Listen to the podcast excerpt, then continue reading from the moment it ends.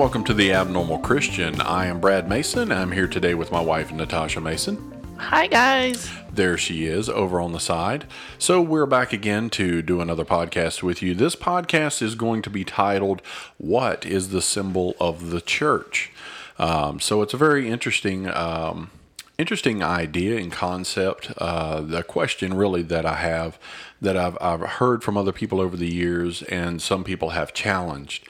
Um, what is typically, first off, what is typically, uh, we're going to jump right in, but what is typically the symbol of the church? The cross. Right. So typically, the symbol of the church has been the cross for years from the time that Jesus was crucified, um, uh, even up to now.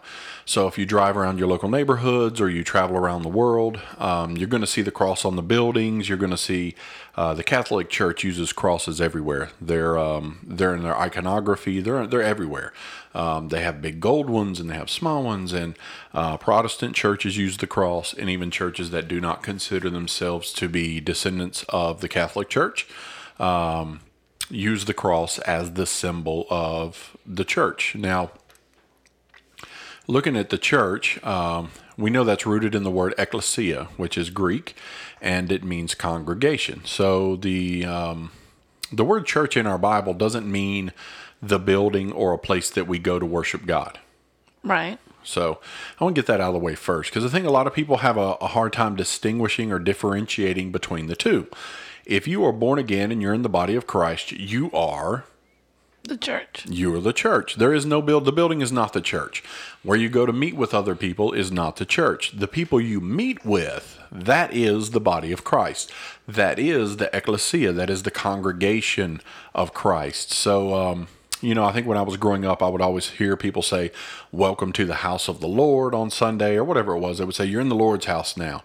And while I understand the idea there, it's, it's not a totally accurate biblical concept because the scripture says, You are now the dwelling, you're the temple of the Most High God. So, where He used to dwell in the temple, in the Holy of Holies, uh, the veil was rent from top to bottom, and now He dwells inside of us. And we have become the temple of the living God. So when we refer to the church, we should always use it in the sense that we're referring to the body of Christ, the group or the gathering of Christ, not a building, not a location, not a place. You know, um, we so often I think one of the things the scriptures always remind me of is it says there's there's now therefore no condemnation to them that are in Christ Jesus.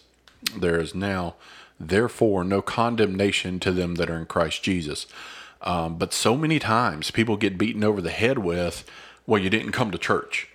I didn't see you in church. I, I honestly 100% believe that is beneficial for the family of Christ, the body of Christ, to want to be together. That's how we're supposed to be. They're brothers and sisters, mothers and fathers. We're supposed to want to get together with other Christians and share. And so, you know, uh, we talked about in the last podcast when we were talking about Jesus returning, and Thessalonians says that we're supposed to edify each other and we're supposed to encourage each other with the words that Christ is coming. And, you know, it's hard to do that if you're not with a group of people who believe the same thing. So, really getting together and um, having those opportunities to be around people who want to do right is an awesome opportunity, right? Um, but we know, we understand, you know, that there are people who are working and people who have things in their life that come up and people who are um, stuck inside their homes and they can't get out because they're sick or they're bedridden or they're elderly or whatever it is. Um, and so it's nice if they can make it, but one of the last things we should ever do is really beat people over the head with this idea that, well, you didn't come to church.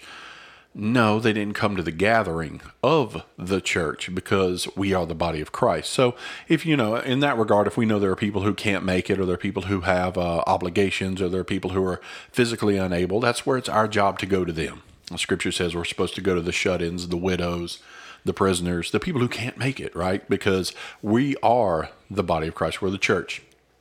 So we get back to the idea of what is the symbol of the church? What is the symbol of the body of Christ? And over the centuries, um, I would say once Christianity hit Rome, once it was taken to Rome, probably with Peter, um, it really caught on, and a lot of the imagery became the cross because that's what they had crucified Christ on.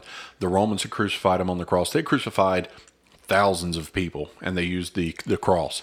Um, there are some biblical theologians who think Jesus was could have been crucified on a tree because the Bible does say a tree um, with a cross beam. Um, there's some who believe. I read one time there was a pastor, old long time ago, who believed that Christ was crucified to a wall type of a structure. I don't know where he got that idea, but that was kind of what he thought.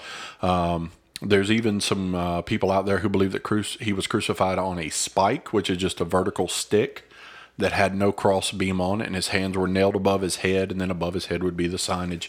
Um, so there's a couple different things there that people believe he could have been crucified on. And when it comes down to it, you know, Paul says, um, he says basically, brother, and I, I, I, want want to know nothing among you except for Christ crucified, right? That's what he wants to know. Um, and so we get to the idea of what is the church. Now, there's some people who don't go to uh, Christian churches these days because they believe that we worship an idol, which is an image, right? Um, so the Bible says not to make unto thyself any graven images. Um, but we carry the cross around and we hang it up on the side of the building and we put it in our churches. And it, it, it if you know the history of the cross, it is a um, it's a pagan idea. It's a pagan thing. Um, I had some, I told somebody one time they said, you know, I don't think Jesus was crucified on the on the T-shaped cross because it was a it was a pagan image. And I said, what better thing to crucify the Lamb of God, the Holy God of Israel? What what better thing to crucify him on than a pagan image? Because you're basically trying to nail God to this thing that was a, a, pagan icon or a pagan image, and and so Christians over the years we took it and we've used it um, we've used it as the symbol of the church. Um, during the Crusades, they went out, they painted the cross on their shields, and they carried the cross in front of them. Catholic Church, when they come out, uh, in front of the Pope, they've always got the gold staff with the cross on top. And, and a lot of that goes back to Moses in the wilderness. Um, so, you know, I think we look at that and we think that's the image that the Bible portrays as the church. Um, one of the things I was doing in kind of the study of this a little bit, I got into Matthew chapter 16, verse 24, um, which was really interesting. Um, Jesus says, and I'm paraphrasing here, uh, take up your cross and follow after me right? So he's he's telling us to do something daily. We're supposed to take up our cross and follow after him. And one of the things i was praying about it because i like to i want to you know I, really look for the lord to give me little bits more than what i normally think about. So when you think of the cross what do you think of? Jesus dying. Okay. And uh, when you i'm trying to get a little more Yes, he died on the cross. But when he says, "Take up your cross and follow after me," what is the first thing that goes into your mind? What do you, What does the image of you taking up your cross mean? My burdens. Your burdens. So I would honestly think, and I would honestly agree with everyone that the cross seems burdensome. Right? We're putting that. We're taking up our cross daily and following after Him. It's like so, your chains. Right. So is that what He wants us to do? Is the real question. Is that what that verse means? And I think no offense to her, because I've thought the same thing for a long time. I thought when the scripture said, take up your cross and follow after me, it means this idea of picking up something heavy, you know, picking up this thing. Not, and, and you could describe it as a burden. Uh, the cross would definitely be a burden if you carried it, um, but you're taking up this thing and you're following after Christ. And I was reading that scripture today and I was praying over it, and I said, Lord, I'm, I just don't get that's what it, I don't think that's what it is. Because you said, cast all your cares on Jesus because he cares for you. You said, um, All you that are heavy laden, come unto me, and I will give you rest. Take my yoke upon you and learn of me. He's telling us to cast our burdens upon him. So why would we? Why would he tell us to pick take up, up your cross? Exactly. So that was oh yeah, we're gonna have a moment. So, so that was the question I was having. I'm saying, Lord, if I'm supposed to cast all my cares on you and my burdens upon you, why would I pick up something that is cumbersome? Why would I pick up this cross every day? And why would I carry that? And he said, Because that's where your freedom is. It's not a symbol of burden, it is a symbol of your freedom. Your cross. Take up your cross daily, the very fact that you have been saved and born again, and follow after me. And when sin comes into your life, you show at the cross because that's where it was crucified, that's where it was left.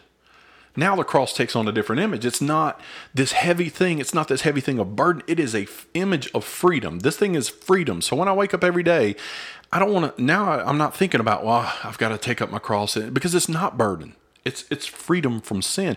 It's freedom from burden. So now I'm taking and it, it gives a little more con. When I think of it that way, it changes the way I perceive that verse because I was like, what? What? Okay, you know. I mean, I've always known I'm supposed to take up my cross, but it's because it's it's freeing me from sin. And I have to constantly remind this flesh that it was crucified with Christ and it's not I, I that live, but Christ within me. So all of my life and my burdens and my sins have been overcome through Christ who overcame the world. So I have to pick this up every morning because this flesh is weak and our bodies are weak and our minds are weak and we know we have faith that we believe and we trust. But man, you know, sometimes you got to pick that stick up and you got to whack that sin right on the head. It's kind of a little metaphor of it, but you really do. You've got to remind yourself and this world that you do not belong to them. So, you know, the Lord rolled that, and I was like, okay, that's, yeah, that's a lot more than what I thought that verse was really meaning. I mean, and, and it's probably meant that the whole time. I just, uh, my understanding is not always. You know the the saying "walk softly and carry a big stick." Yeah. That's what that reminds me of. Yeah, it really is because you're you're you're treading in the footsteps of the Savior, and you are carrying this thing where he was crucified. This this idea that I am free because I have been crucified with Christ. I'm taking that up daily, and I'm walking in that victory over sin in the world. So I mean that's so we look at that right. So we get that idea in our head that this is. Um, this is the image that we want to use. We want to use the cross, but is it really specifically what the Bible talks about? So I, I want to kind of challenge the idea that the cross is the image of the church. It's what we're supposed to represent who we are in, uh, to the world. Um, and I'm gonna have your, I'm gonna have Natasha read a couple verses, um, and we're gonna talk about this image real quick. Go ahead and start if you don't mind. So this is 1 Kings 7 48 and 49. And Solomon made all the vessels that were in the house of the Lord, the golden altar, and the table whereupon the showbread was of gold and the candlesticks five on the right and five on the left before the sanctuary of pure gold, and the flowers and the lamps and the tongs of gold. All right, is that good? Is that it? Yeah. All right, that's it from that. So we've got a couple different scripture passages we're going to go through. Um, so what I really want to focus on there is this is um, this is Solomon. He's building God a temple. Um, the the thing you need to understand about the temple of God is he did not want a temple, but David wanted to build a temple to him, um, and God did not allow David to do that. But he said, "I will let Solomon, your son, he's going to build a big temple. He's a, a, a glorious temple, whatever." So in that verse, we see a description of uh, ten uh, what are commonly known as candlesticks in this in the scriptures that we currently use. And there were ten of them, and they were uh, five on the left and five on the right. These were five and a half feet tall, and they were made of solid gold. So go ahead and read on to the next one. This is Second Chronicles 4 7. And he made the ten candlesticks of gold according to the ordinance concerning them, and he set them in the temple, five on the right and five on the left. So we've got another another passage telling us uh, about these candlesticks that were in the temple. All right, going on to another one. Jeremiah 52. Yeah, let me see this one real quick because I'm not quite sure how much of that. So we're in Jeremiah 52, and I will read through. And it came to pass in the ninth month of his reign, in the tenth month. Oh, this is uh, where uh, Zedekiah is uh, reigning in Jerusalem, and uh, the, the city is overthrown, and all these uh, images, all these things, the golden, the, the candles, the everything that was in the temple was taken out. And I'm basically going to paraphrase this passage because it's a little bit long. Um, but he, all these, all these things are taken away because um, the people of Israel were sinning against God. The king was sinning against God. And God had mercy with them for about nine years, and then he allowed the city to be under siege for two years, and then they ransacked the city and they emptied out the temple and they took everything away. And uh, it was uh, one thing, the reason I picked this passage out is because I think it showed to me the humility of God, because God did not desire to have a temple. He was happy when they were in the wilderness, he dwelt in the tabernacle that was made of skins. He was happy to be there. He didn't need a fancy building and all the gold and all that. So he didn't need all that. He was not a God who desired all of those things. So he when the people sinned, he allowed it to be taken, all of it to be taken away, and he was he was fine with that. Um, so we got this idea that Solomon built a fancy temple and he put all these things in there. There's so many altars and uh, candlesticks and all these things. So in the English, and, I, I'm going to throw this out there real quick. In the English, we call it a candlestick, right? Um, in the Hebrew, they would call it a menorah. Um, you would see it; it would have uh, arms If you look up menorah, you Google it, you're going to see images of that. Um, so anyway, there was ten of these menorahs in there, and they were five and a half foot tall. And they were solid gold. Um, at the time, they represented the nations of the world, um, and they were just they would light up the the temple. Right, that's what they were there for was to give light. So we go into what verse are we looking at? Psalms 119. All right, go ahead and give us that. 105. Thy word is a lamp unto my feet and a light unto my path. So the word of God is a lamp unto our feet, a lamp, and that lamp gives off light. So he is the light unto our path. Go to the next one. Psalms 119, 130. The entrance of thy words giveth light, it giveth understanding unto the simple. Nice. So his very word gives light. So go to the next one. Proverbs 6:23 For the commandment is a lamp and the law is light and reproofs of instruction are the way of life. So his word and his commandments are light. Um, anybody kind of catching a, a repeating, a recurring Light theme here? Light. They're lights and lamps. So keep going. John 8:12 Then spake Jesus again unto them saying, I am the light of the world; he that followeth me shall not walk in darkness, but shall have the light of life. Ooh, there we go. So now Jesus himself is claiming to be the light of the world. Whoever follows after him will not walk in darkness, but will walk in that light of life. All right, where are we at? Next one. Matthew 5:14 through 16. Ye are the light of the world, a city that is set on a hill cannot be hid.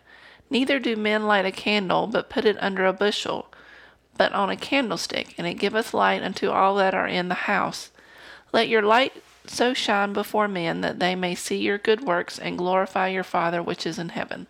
All right. So we're looking right now. We keep going over, and you're getting a kind of an idea here. Is that we're talking about light, and we're talking about lamps, and we're talking about being a light unto the world. So when we look at the church and we see, you know, in the scripture multiple times it talks about Jesus being the light.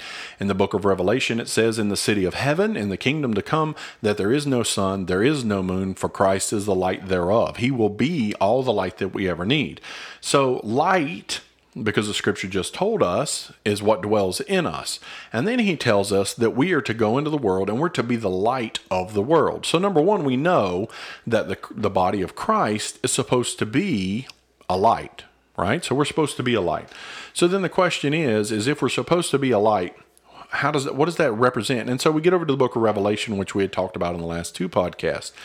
In those, in the first couple chapters, you learn that he talks to the seven churches which are in Asia. So these are um, non, I would say they're non Jewish churches, but they're not Hebraic churches as far as in Israel. They're not located in Israel. These are not Jews who have been converted. These are people in Asia who have been, uh, who have come to the knowledge of Christ, but they're not necessarily the descendants of the Hebrews. So any Hebrew iconography, they might not understand.